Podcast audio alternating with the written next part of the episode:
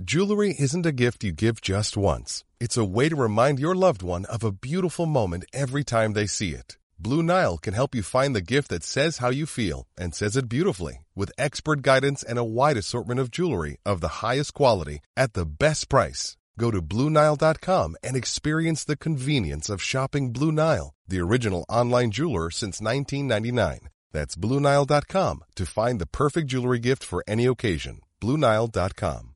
Another day is here, and you're ready for it. What to wear? Check. Breakfast, lunch, and dinner? Check. Planning for what's next and how to save for it? That's where Bank of America can help. For your financial to-dos, Bank of America has experts ready to help get you closer to your goals. Get started at one of our local financial centers or twenty-four seven in our mobile banking app. Find a location near you at bankofamerica.com slash talk to us. What would you like the power to do? Mobile banking requires downloading the app and is only available for select devices. Message and data rates may apply. Bank of America N A, member F D I C. When you need mealtime inspiration, it's worth shopping Kroger, where you'll find over thirty thousand mouthwatering choices that excite your inner foodie. And no matter what tasty choice you make, you'll enjoy our everyday low prices, plus extra ways to save, like digital coupons worth over six hundred dollars each week. You can also save up to one dollar off per gallon at the pump with fuel points. More savings and more inspiring flavors make shopping Kroger worth it every time. Kroger, fresh for everyone. Fuel restrictions apply. You're listening to the W R A P podcast, the Welsh Regional Rugby Appreciation Pod, where we try to cover all the important issues on and off the field in Welsh regional and national rugby. If you'd like to get in touch with the show, all of that information is at the end, so you'll just have to bear with us and get to that bit. In the meantime, enjoy this week's show.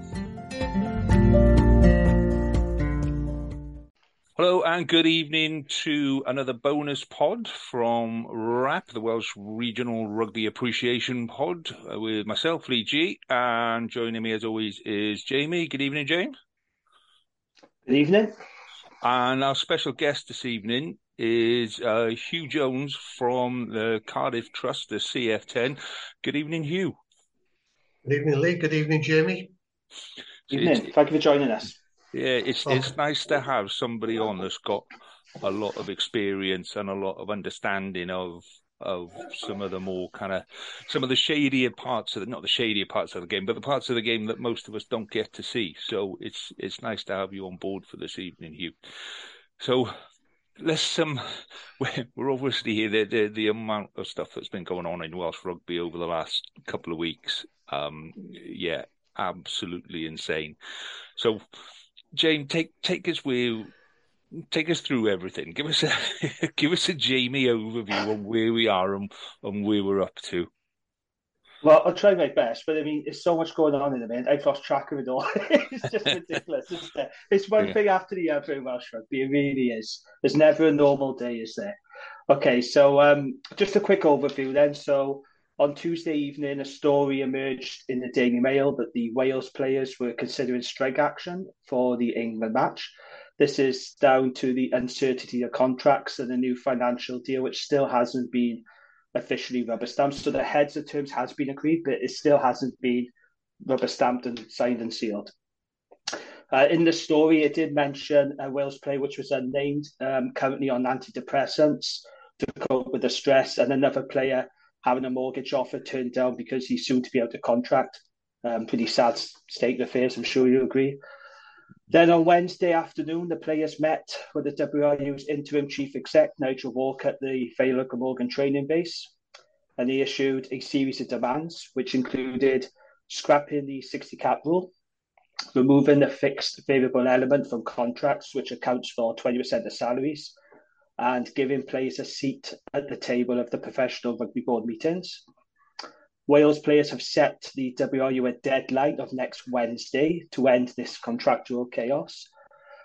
On Wednesday evening, another story emerged that the players stood up and walked out of a, out of a sponsor's dinner at the Parkgate Hotel.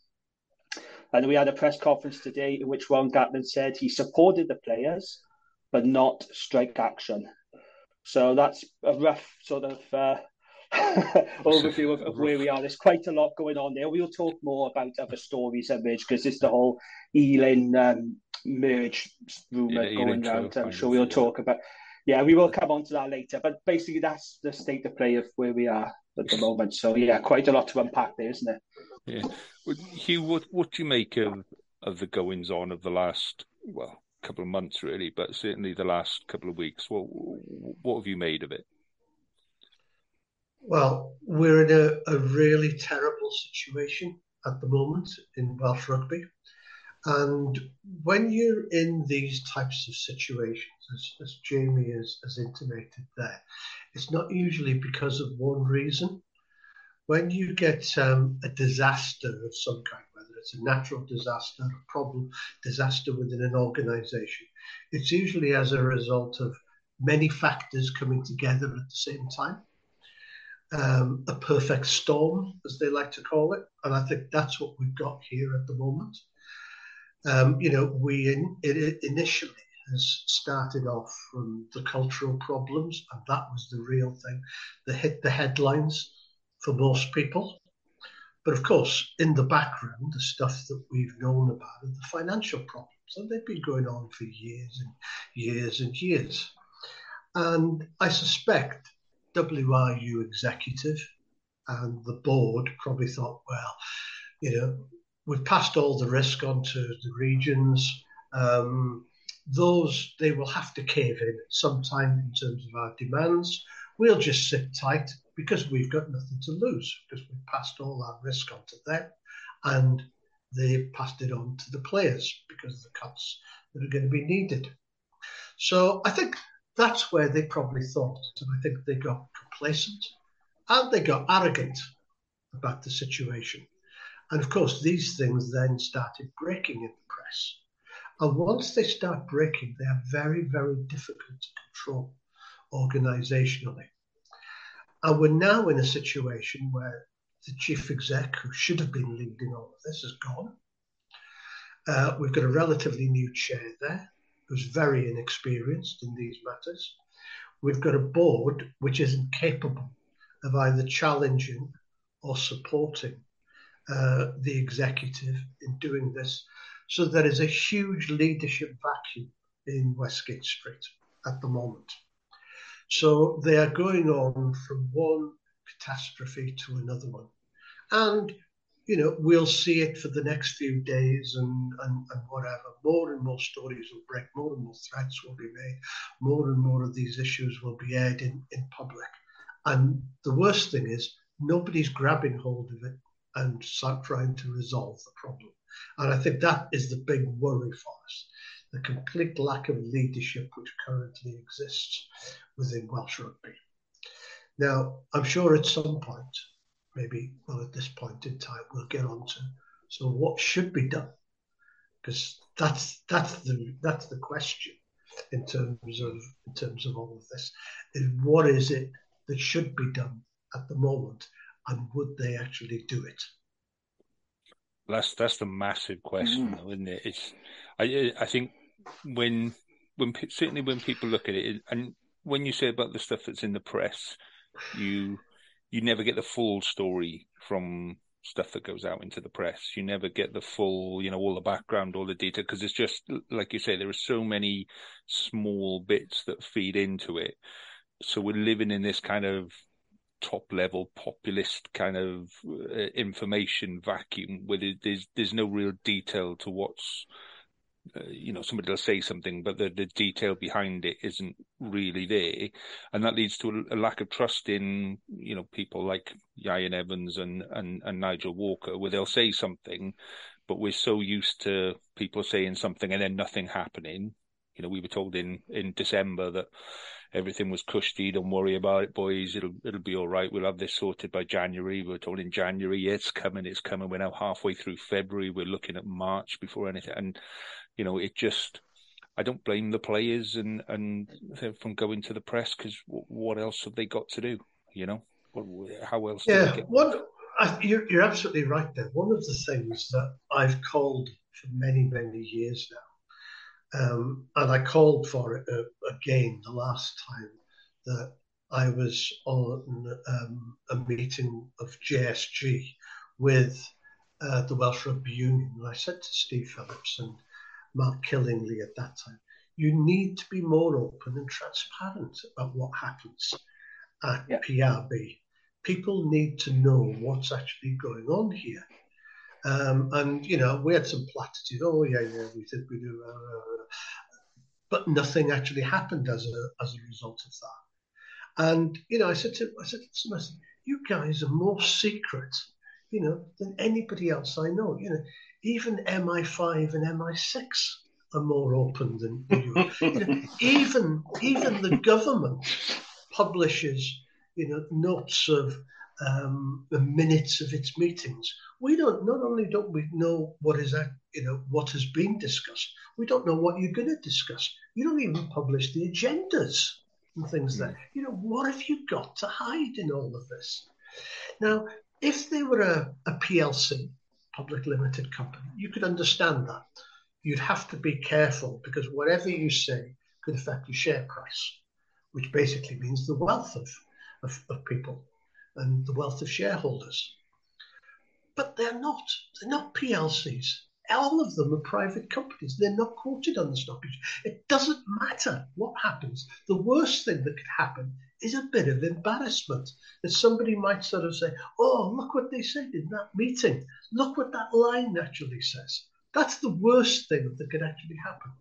But of course, to them, that's a terrible situation, rather than actually think that there are huge benefits from being open and transparent about these things. And of course, now we're in a situation, particularly with the players, because of this lack of openness and transparency, that there's a huge loss of trust and confidence because they don't know what's going on. They keep on being told something, deadlines disappear, they don't see anything coming out, they're not consulted, they're not involved. So, of course, they're really and understandably very, very worried at the moment. And no wonder they're now coming out and, you know, making, you know, these pronouncements about potential strike action and whatever. The only thing that's really surprising is that this didn't happen a lot earlier. You know, yeah. and it might have been better if they'd have done it a lot earlier than when the, when they've actually done it. Because the problem is, if all the regional sites and all the regional players, every professional player in Wales wants to go on strike, then they have to go through the proper processes because there are, there's legislation that governs strike action against employers. You have to form confidential ballot. It has to be postal. There has to be scrutiny of it. You have to publish the results. There has to be over fifty percent of people who actually support it, et cetera, et cetera, et cetera. You have to give two weeks' notice to your employer that um, you're going on strike. So, of course, by the time they do that, the season's going to be over nearly. You know, the W R U would look at that and say, okay, let them go on strike. It's, it's not going to have much impact. There's a couple of U R C games maybe left over, but it's not going to make a huge amount of difference.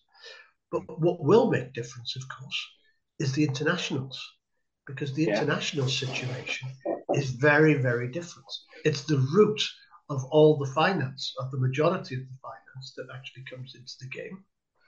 And in that, the players are not employed by the W R U. So they don't have to go through that those processes because they're not taking action against their employers. All they're doing is... The, the Welsh team is an invitational team. You get invited, you get selected to play, and you choose whether you wish to do it or not. There's no contract that governs it in that regard. So all they need to do is to say, thanks very much for the invite. Uh, I don't want to play a week on Saturday against uh, against England. Thank you very much. Uh, I'm packing my bags and I'm leaving the hotel.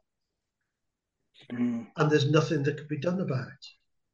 Yeah, Can you actually... and the repercussions would be huge, wouldn't they? Sorry, they just said the repercussions for that. Enormous. It would be massive, yeah. really yeah. would. And there'd be, there'd be obviously a huge P R disaster for the W R U, but a huge yeah. financial disaster for everybody. You know, mm. that would create uh, an even bigger hole in Welsh rugby finances than the one yeah. we've got at the moment. You know, if you think the hole is deep at the moment, it's going to be so much deeper after that.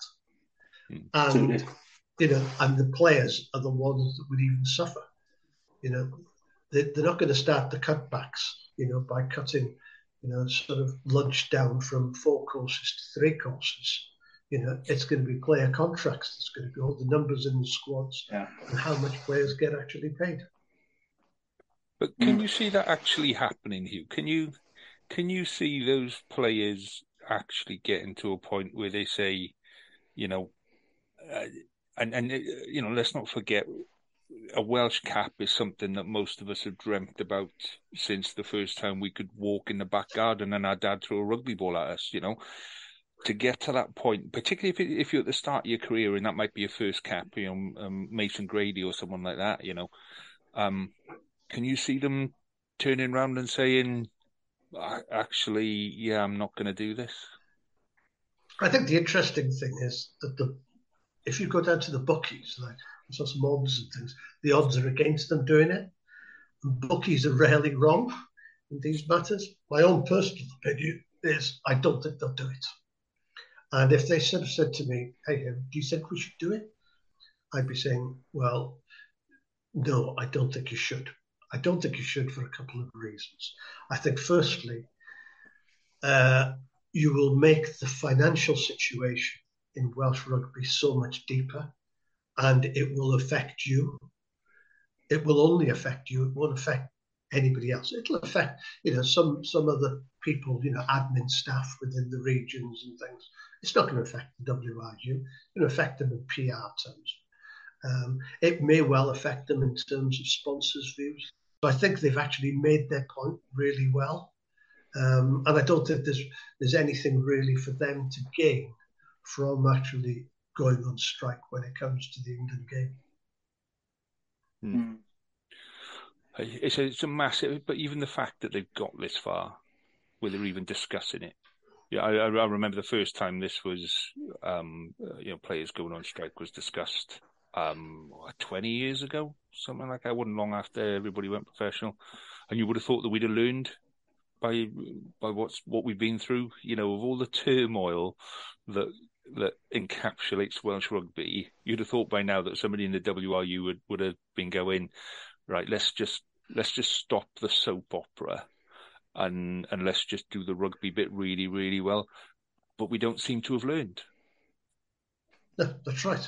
And that and that's really the job of the senior management and the board. You know, people should have been asking those sorts of questions, but they haven't been. And that's been the problems with the governance of the Welsh Rugby Union for many, many years. You know, being on the W R U board for many has just been seen as a perk, not a responsibility. Um, you know, and it's it's a nearly a hundred million pound business. As, as people keep on quoting. And to do that properly requires a lot of challenge for people, you know, challenge for, you know, big decisions, you know, and keeping keeping the executive honest. I don't mean as in dis- not being dishonest. I mean getting them to focus on the things that they should be focused upon, even when they don't think it's an issue. You know, sometimes, you know, when you're a, a senior manager, it's very easy to, ah, it's fine, it's all in hand, you don't worry about it. And actually boards are there saying, no, no, no, we're worried about this. We need some reassurance about this, not just you sort of saying, don't worry about it. You know, we want to see this issue being addressed.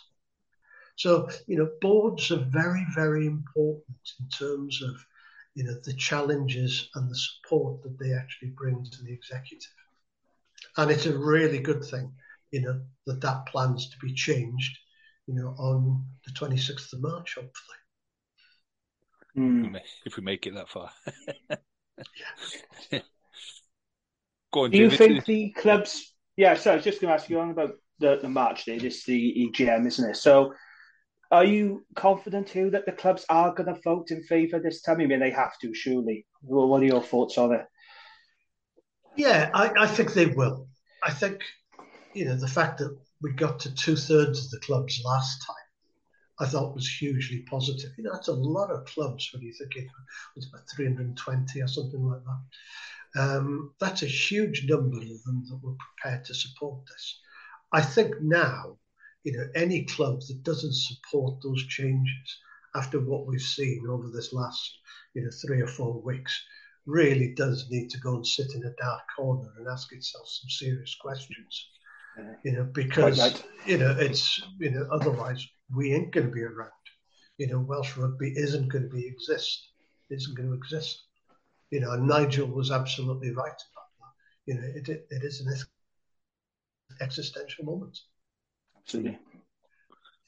So, what do you say to people? And, and you know, I've kind of been in this this kind of camp myself for uh, various times. But people who say, you know, it's it's all just it's all just fluff. It's all just you know, nothing's actually going to happen. Players aren't going to go on strike. A new deal will happen, and it's just, you know, it's it's just uh, something to occupy the papers for a couple of weeks. You know, that's, that's where I started off when all of this started kicking off, and I'm, I'm in a very different place now because it, it does seem very real now. Am, am I right to be thinking it's it's real, or was I right in the first place? No, I think it is very, very real. I, I think the, the problem that we're in at the moment is, um, you know, there's obviously the whole cultural issue that needs to be sorted out, and the clubs need to vote, um, you know, and, and hopefully that will happen. But the financial situation is really dire.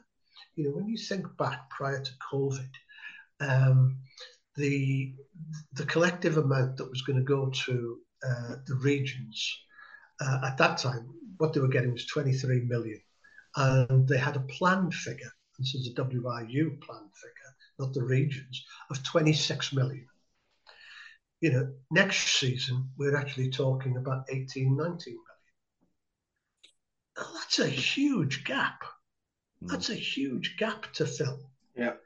You know, and that's, and we, we don't really know why that is, you know, whether it's as a re- result of the W R U forecasting huge revenues, whether it's because the W R U are going to spend some of that money somewhere else, or whether um, it's because they're not prepared to cut their costs.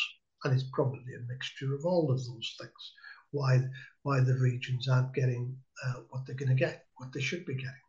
But the problem in all of this is the contract between the regions and the Welsh Rugby Union, called the P R A, the Professional Rugby Agreement. And that is a risk-reward contract. So that when Welsh rugby does really well and huge amounts of money are flowing into the W R U, whether it's through sponsorship, commercial, C- CVC, whatever, good times for Welsh rugby, the regions will benefit from that money when the W R U creams off money for the stadium, for its own costs, et cetera. But of course, when the bad times come, the regions suffer. And that's what happened at the time of COVID.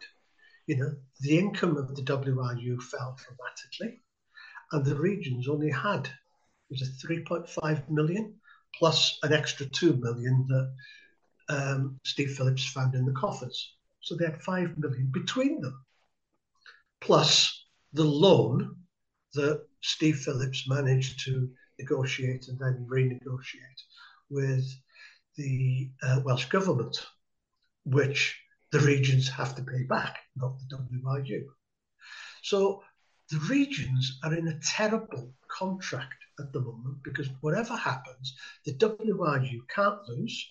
It passes on all its risk down to the regions.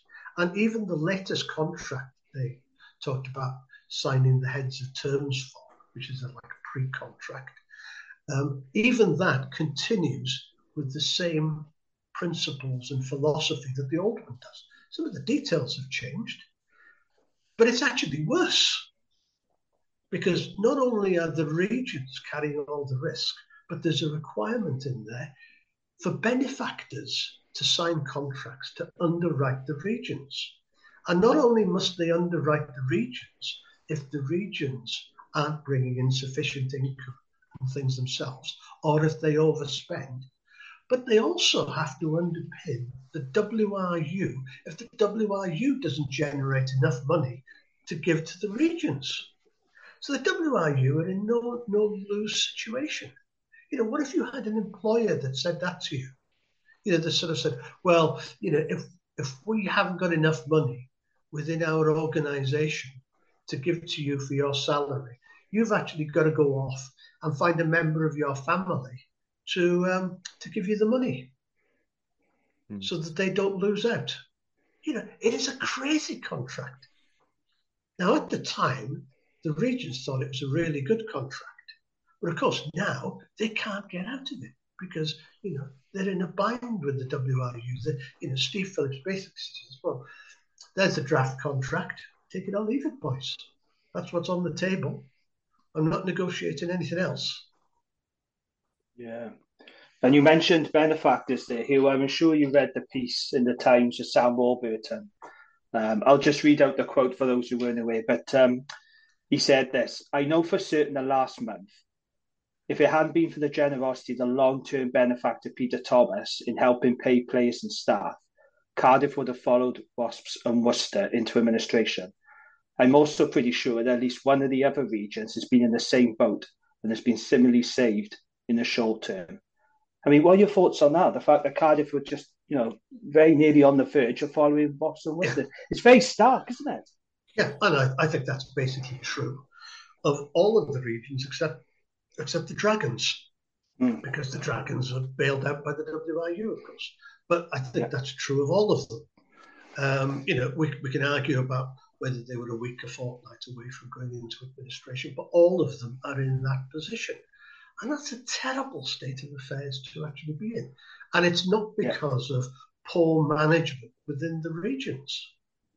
You know, I think that's that's the thing that we have to be careful of, is that there will be this rhetoric that will come out of the W R U. And you saw it in some of the state part of the statement that came out that attributed to Malcolm Wall's name, where it says that, oh, well, the regions and the W R U have been overspending on salaries for a long time. Well, actually, that's not true. It's it's not true because post-project reset, where the benefactors wrote off a lot of their um, uh, loans to the uh, to the regions, they were breaking even. It's only COVID that changed things, and at that time, the W R U couldn't. Well, they refused to actually bail out the regions, even though there's a, a clause in the, the P R A that allowed them to actually do it. They could have gone to the board of the W R U and said, listen, you know, we can't leave the regions in this situation where they pick up the tab for everything. You know, there's a force majeure clause in here, which says if the disaster hits, that, you know, we can help them if we want to. But they chose not to. They said, no, no, we're not going to do that. We'll continue to have a situation whereby the regions have to pick the tab up themselves. Mm. So it's, it's a terrible, terrible contract. Yeah. And then are we are we entering into a, another six years of this? Yeah, I'll go back well, to the certainly bit, another. We're not learning. Certainly, yeah, certainly another few years. All this is going to do is paper over the cracks for a couple of years, and we will struggle. You know, we'll struggle to survive. We're not going to be able to compete on the pitch because the salary cap will come into play. We'll have reduced squad sizes. Salaries will actually go down as a result of all of this.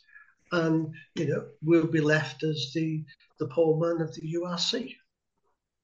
You know, we, we may even start struggling. You know, Benetton have already improved quite significantly. You know, mm. we, we all could be at the bottom.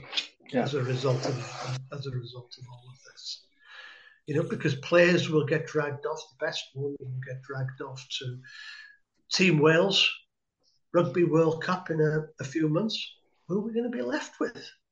You know, few academy players and a few of our best regional players, but there's not going to be many of them.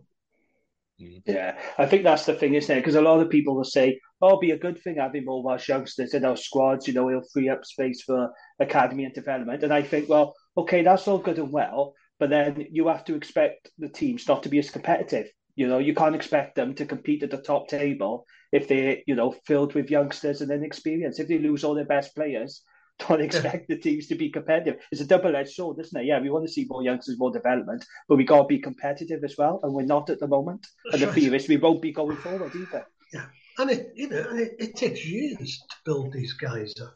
you know, you have a look at Rhys Carrier yeah. now. He's been he's been a great player, and he's and he will be a, a great player. You know, but it's taken him a while, and he's still very much learning, still very much maturing. And there's quite a few players like that. You know, Cardiff. Owen Williams will be a superb player. He needs to bulk up a bit more and things, but absolutely fantastic and things in the lineup. But at the moment, he doesn't have the weight uh, and the strength at international level, I suspect. That's why we haven't seen him to date. So, you know, all of this takes time. You know, we've got players coming through. Jacob Beetham did his A C L and things recently. Cameron Winnett in the under twenties. You know, so there, there are some yeah. really good players around, you know, and it does annoy me sometimes when I, you know, I, I hear people sort of say, oh, you know, the regions aren't producing anything through the academies. You know, it's just not true. But it no. takes time. It takes time to get these players to maturity. Mm. Certainly, yeah. But on, they're going to be in a situation now where they almost have to, you know, over the next couple of years, they're going to rely heavily on on academy players coming through. You know, look at Scarlets. You know, we, this week we lost Cal Maffoni, um, yeah. uh, Blade Thompson's retired today, and you know, rumours are awash of nearly every overseas player not staying beyond the end of their contract with us. You know. And then you look at, okay, who have we got coming through? And you go, okay, well, we might have a few holes filled here and there, but nowhere near what we need to make a squad, you know? And no, that's right. And a competitive squad. Yeah. And and it takes, you know, five, ten years sometimes to bring a, you sign a player at sixteen to mm. get him through and his peak career at twenty-six. That's a lot of investment in a player to come through and, and a lot of time and a lot of patience to, to bring them through. And we're going to need to do it in the next two years, you know? Mm. That's right. It's, it's scary stuff. Scary, yeah. scary stuff. So talking about players then, I mean, we've all seen the stories uh, in the press on, on players. What's, how how are players being protected through this? It, it doesn't look like there's any um, help for players through this at all. You know, Jamie, you were saying earlier about Jack Dixon and, you know, um, due to have a baby. Well, his wife is. I'd be shocked if he did. But, you know, he's, he's due to become a father. His contract ends at the end of this season. And he's like, you know, does he want to play between now and the end of the season? If he gets injured, that might be the end of his career and baby, no house, everything, you know. You know, how how do we help players from where we are now? Yeah, I th- the, the problem is, you know, we shouldn't be where we are now. There, you know, all organisations go through a situation where you have to make cuts at some time. When I was chief exec of Sport Wales, when we had the, the financial problems in uh, two thousand eight, the financial crash, the Welsh government's funding was reduced and they had to reduce funding to other public bodies. And we got reduced by about, heading for about twenty-five percent over three years. And I sort of said to the board, you know, my view is that we need to protect sport out there. So we cannot be seen to protect ourselves, first of all. We have to be, protect, be seen to protect the governing bodies who are delivering excellence and people who are working at grassroots throughout Wales, creating opportunities for people. If we protect ourselves, people would just rightly say, oh, all, you, all you're doing is protecting administrators and pen pushers and whatever. So that was agreed. The next thing I did was speak to the staff and say, listen, this is the financial situation. This is what we're going to have to do over the next three years. Now, we can spread it over three years, or we can make the cuts now, and everybody knows where they will be. And almost unanimously, people just said, do it now. At least we know where we'll be. You know, for next year, if we lose our jobs or whatever, at least we'll know that. And that's what we did. You know, we were open. I showed them all the finances. We had further meetings. People sort of said, Is there any way that we can generate more income, et cetera, et cetera? And we went through all of those sort of things, but we went through a process where we involved people so that they knew. You know, they obviously didn't like it, but hopefully, you know, they trusted us that we were actually being open and honest with them in terms of what we knew. But that situation is missing in Welsh rugby. You know, people don't know what's been happening. They they haven't been involved. They haven't been consulted. You know, if they were told last autumn, listen, we're going to have to make dramatic cuts to squad numbers. This is what each will be looking at. There's going to have to be cuts to salaries. You know, this is how we need to involve you in these discussions and whatever. They might have said, well, we don't like it. They said, well, what are the alternatives? This is the money we have. You know, the money is the money. We can't generate any more. You know, we're trying to be open and honest with you. Most people in those sorts of circumstances are reasonable because nothing would be hidden from them. You know, it's not as if they were ferreting money away in some reserves account and giving it to shareholders and, and whatever. You know, the situation that you see with, you know, the the rail unions, you know, are always complaining that the rail managers and things are giving more, you know, giving money to the uh, to the shareholders, not to workers and things. That that situation doesn't exist in Welsh rugby. So they needed openness and honesty, and they didn't get that. So now, of course, they are really worried now, and we're coming down to the wire. Yeah, this is what Bradley Davis was saying yesterday, the Ospreys lot. He was saying, look, this isn't actually about money. It's about players being left in the dark, and we're not yeah. consulted about anything. And that's what it comes back to, isn't it? The transparency and the non-knowing, and players just left in limbo, not knowing what's going on, not being informed of the situation. Yeah.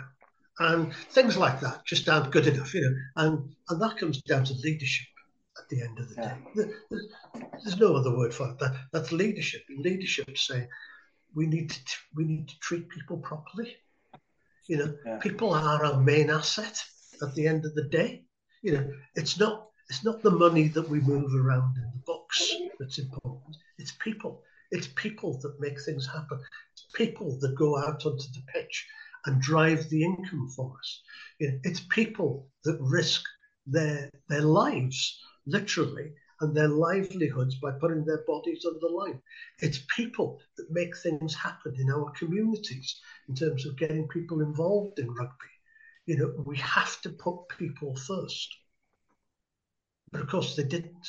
You know, what they did was they put confidentiality discussions behind closed doors and things first.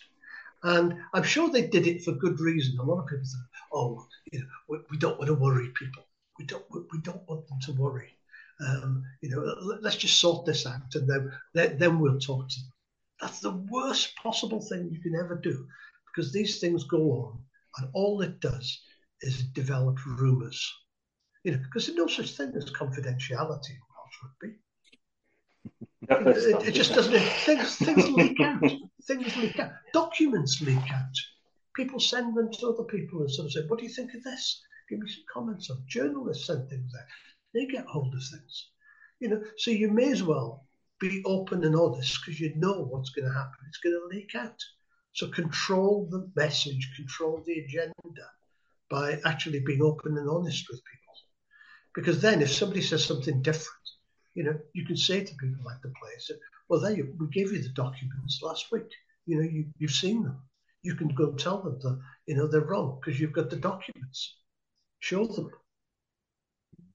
And of course, but, they can't yeah. do that.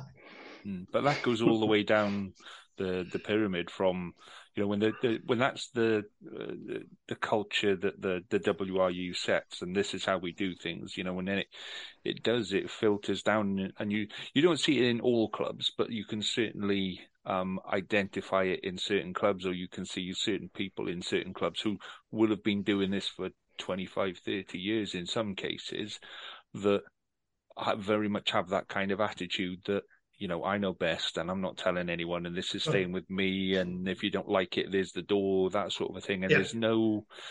But when it's that far down the system, you know, that's how much Welsh rugby needs to change. And yeah. it's a massive task. I don't think we... I don't think as a general public and as a set of supporters, we understand how much change is needed in how many clubs and how many people are going to be affected. Not not by the money side of it, that's, that's something that's up, but the cultural side of it and the way we do things in Welsh rugby has been screaming out for this for so long. And in a way, this might, you know, actually, we might actually come out of this in a better place where so much stuff has to change. That's a good thing. Yeah. But we shouldn't. You're absolutely, you're absolutely spot on, Lee. Um, we are in, you know, that is the culture. You know, I, when I think back, you know, I grew up in a culture of tell. You know, my father told me what to do. I went to school. Teachers told me what to do. No consultation. You know, this is what you do. My first job, boss told me what to do. You know, there was no involvement. There was no, well, what do you think, Huw? Nobody ever said that. It's, well, this is what we're going to do and this is what you're going to do. You might think, hang on a minute, I don't think that's a good idea. And, uh, you know, you'd say, well, what about this? Well, listen, just get on with the job, will you? You know, that's what, that's what I've decided. Get on with it.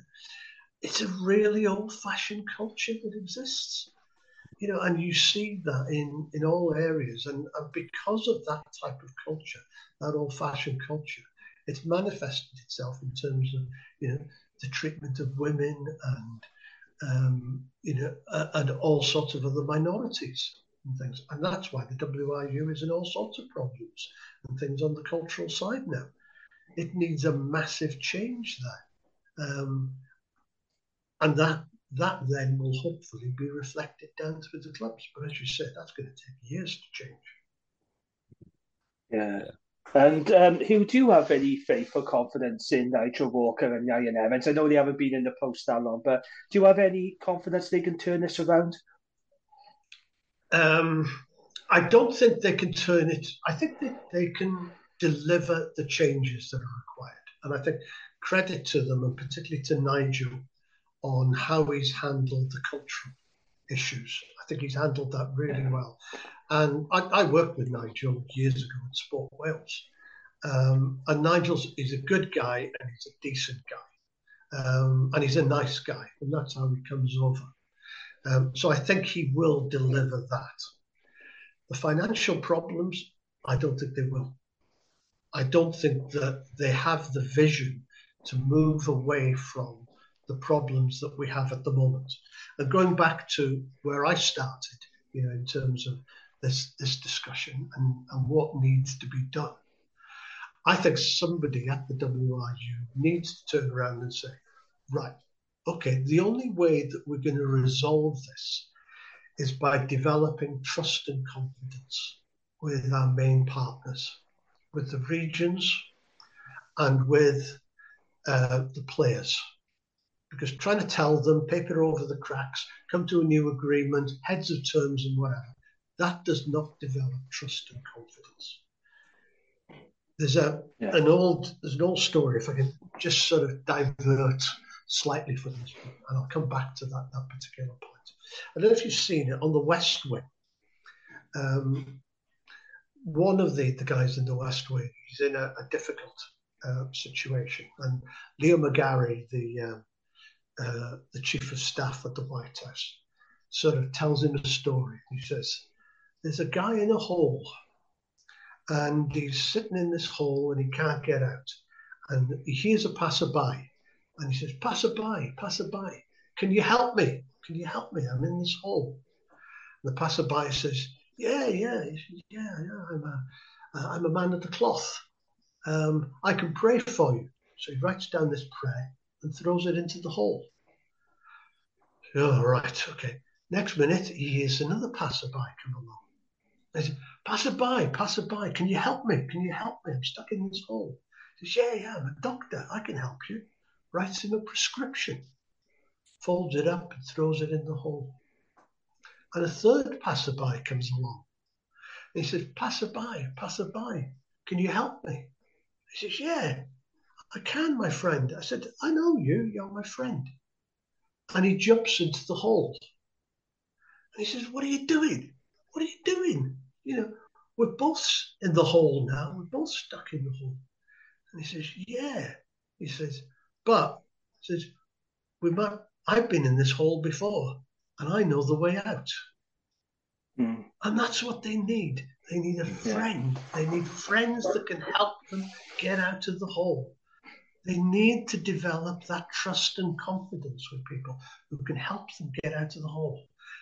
And to start with, they need to sit around with P R A and say, right, let's get rid of this P R A document that puts all of the uh, risk onto you financially. Let's come up with another simple model for two years or whatever, so that you can develop some trust and confidence in us, that we're all in this hole together, that we're all going to help each other, and how can we actually get out of it? And I think that would make a mega difference to start things off.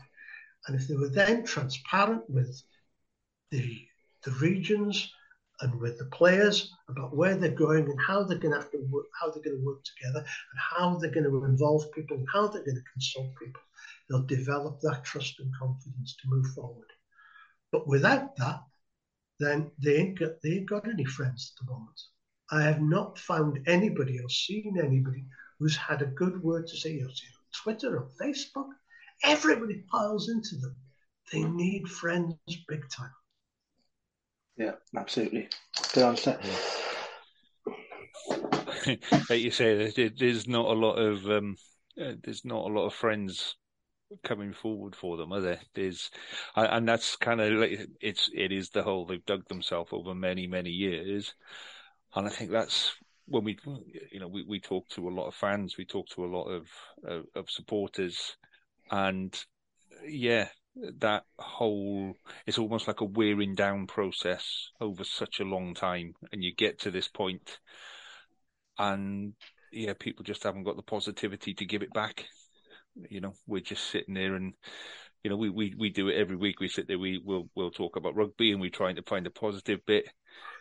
And what we were saying this week, weren't we, Jamie? It's just, you know, where do you find the positivity in, in what's going on at the minute? You know, it's really difficult for fans. It's difficult for players. It's difficult for clubs. We, you know, where do you begin to start getting getting yourself out? Yeah. And you need that trust and confidence, because it's only with that that you can actually work together. Um, and, and you've got to, you know, you've got to have that, and you've got to develop as a result of that trust and confidence good working relationships, where you get goodwill as a result of it.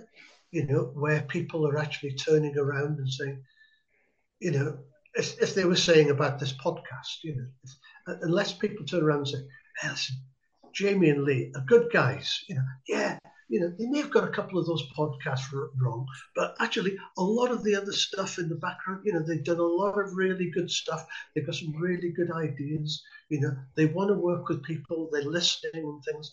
Yeah, you know, we need to stick by them and keep on running with them.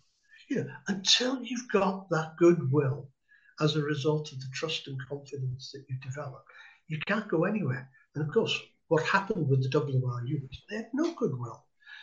And Steve Phillips personally, you know, he didn't have goodwill. Nobody spoke up for him except Ieuan Evans. He was the only person who spoke up for him. Everybody yeah. else piled into him, and he couldn't survive on that basis because he had no goodwill. Tried his best, though, didn't he? He did try his best to cling on, yeah, Mister Phillips. Yeah, he did. Yeah. The, yeah. the best.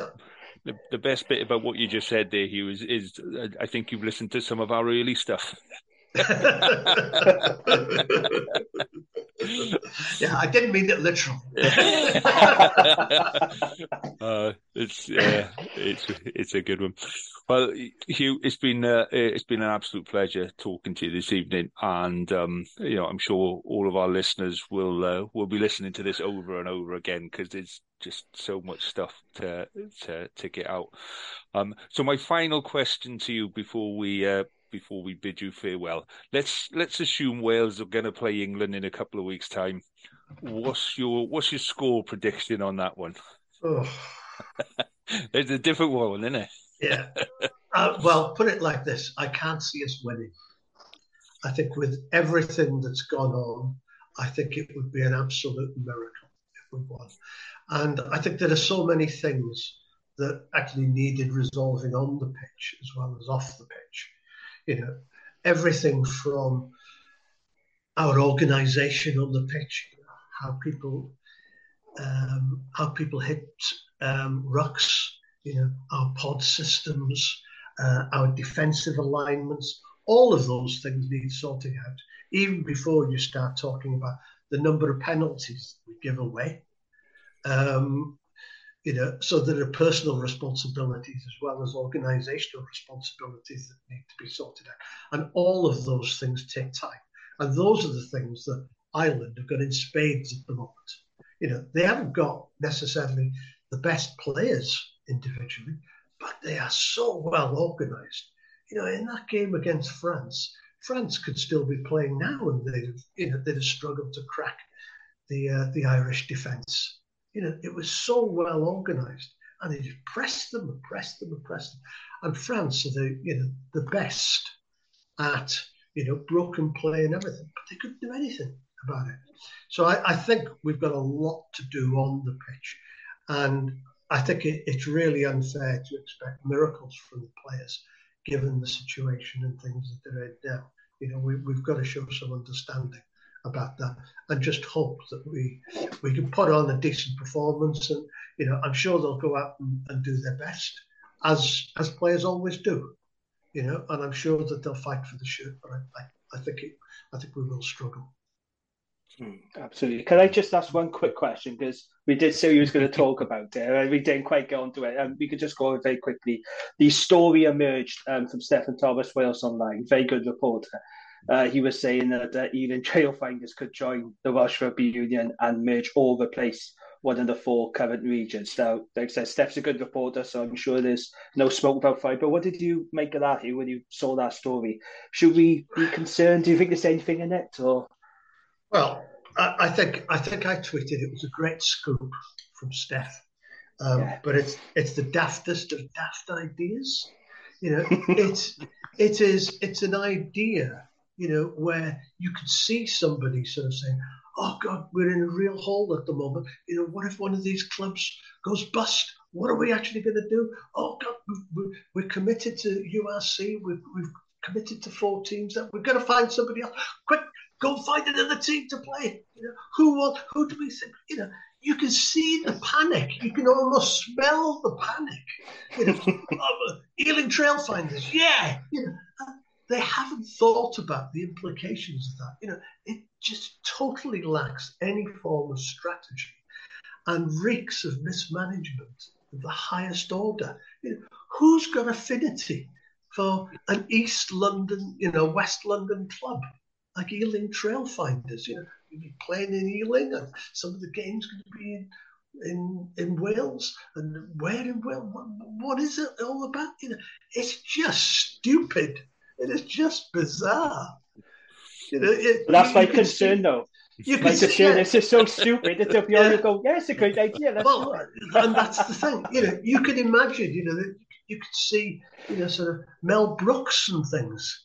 You know, sort of behind this. You know, it is that bizarre. It's like the producer, absolute producers. You know, it's it is just insane. Somebody should be turning around and saying, "No, that is not going to happen." You know, go and find somebody else. Go and find Abercumton R F C or whoever. But it's not going to be Ealing Trailfinders. But doesn't it come from like, Ealing Trailfinders are basically the remnants of London Welsh? When London Welsh went pop, um, there was a thing at the time. I can't remember what it was, but there was something about either they shared a, a trading facility with Ealing Trailfinders, or a lot of the backers went over to... So... I think a lot of the people who used to be involved in London Welsh may have gone over to Ealing Trailfinders, and now all of a sudden Ealing Trailfinders has got a, a bucket load of cash and everybody loves them. Yeah, I think that's the benefits, is that it's got a benefactor who can sign up to this idiotic P R A situation that has been required yeah. for everybody else. You know, like, you know, it could be that Welsh rugby is moving to London. You know, all the Welsh teams go bust. You know, ah, but the good news is, guys, we've got some Welsh teams in London that you can go watch if you want to. We'll run some buses. You know? We'll do a deal with Wheaton's Travel. You know, they're on board. You know, it's just, you, you know, you, you can see the thing. You could do a great sketch out of this. It's, it's just bizarre. Oh, it's Welsh Rugby, eh? Yeah, it's got Welsh Rugby written all over it. Yeah, it has. Oh, dear. Uh, on that note then, Huw, uh, thank you very much for your time this evening. It's been an absolute yeah. pleasure talking to you. And um, You're welcome. Yeah, yeah hopefully, you. fingers crossed, yeah. we'll dig ourselves out of this. But yeah, thank you for your time. It's very good. Yeah. You're welcome. Thanks, guys. Cheers. Thank you, Huw. Cheers. Ta-da. Thank you for listening to this week's show. We hope you enjoyed it enough to come back next week and listen again. So please do subscribe, rate and review the pod, as it really helps us on most of the platforms that we appear on. You can keep the conversation going on Twitter and Facebook by searching for us or R A P, W R R A P, or you can email us on Welsh Regional Rugby Pod at gmail dot com. We'll be back next week to do some more of the same. We hope you'll come and enjoy us, and in the meantime, enjoy your rugby.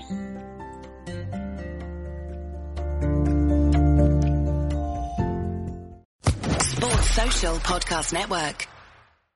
With Lucky Land Slots, you can get lucky just about anywhere. Dearly beloved, we are gathered here today to... Has anyone seen the bride and groom? Sorry, sorry, we're here. We were getting lucky in the limo and we lost track of time. No, Lucky Land Casino, with cash prizes that add up quicker than a guest registry. In that case, I pronounce you lucky. Play for free at Lucky Land Slots dot com. Daily bonuses are waiting. No purchase necessary. Void where prohibited by law. eighteen plus. Terms and conditions apply. See website for details.